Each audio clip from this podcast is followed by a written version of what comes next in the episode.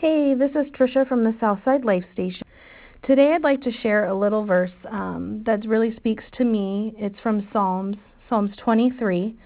Um, I know with answering phone calls throughout the day, I've had quite a few people say that they've recently lost somebody in their life, a loved one, and I just, I really felt led to read this scripture verse and give a little encouraging word to go with it because I too have recently lost somebody and I just, it really speaks to me, and I wanted to share it with you guys.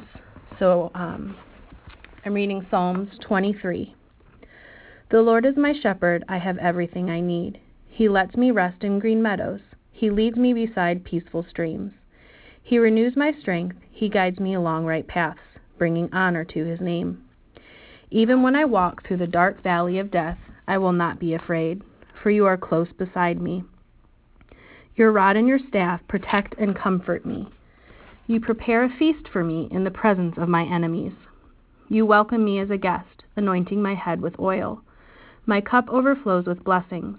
Surely your goodness and unfailing love will pursue me all the days of my life, and I will live in the house of the Lord forever.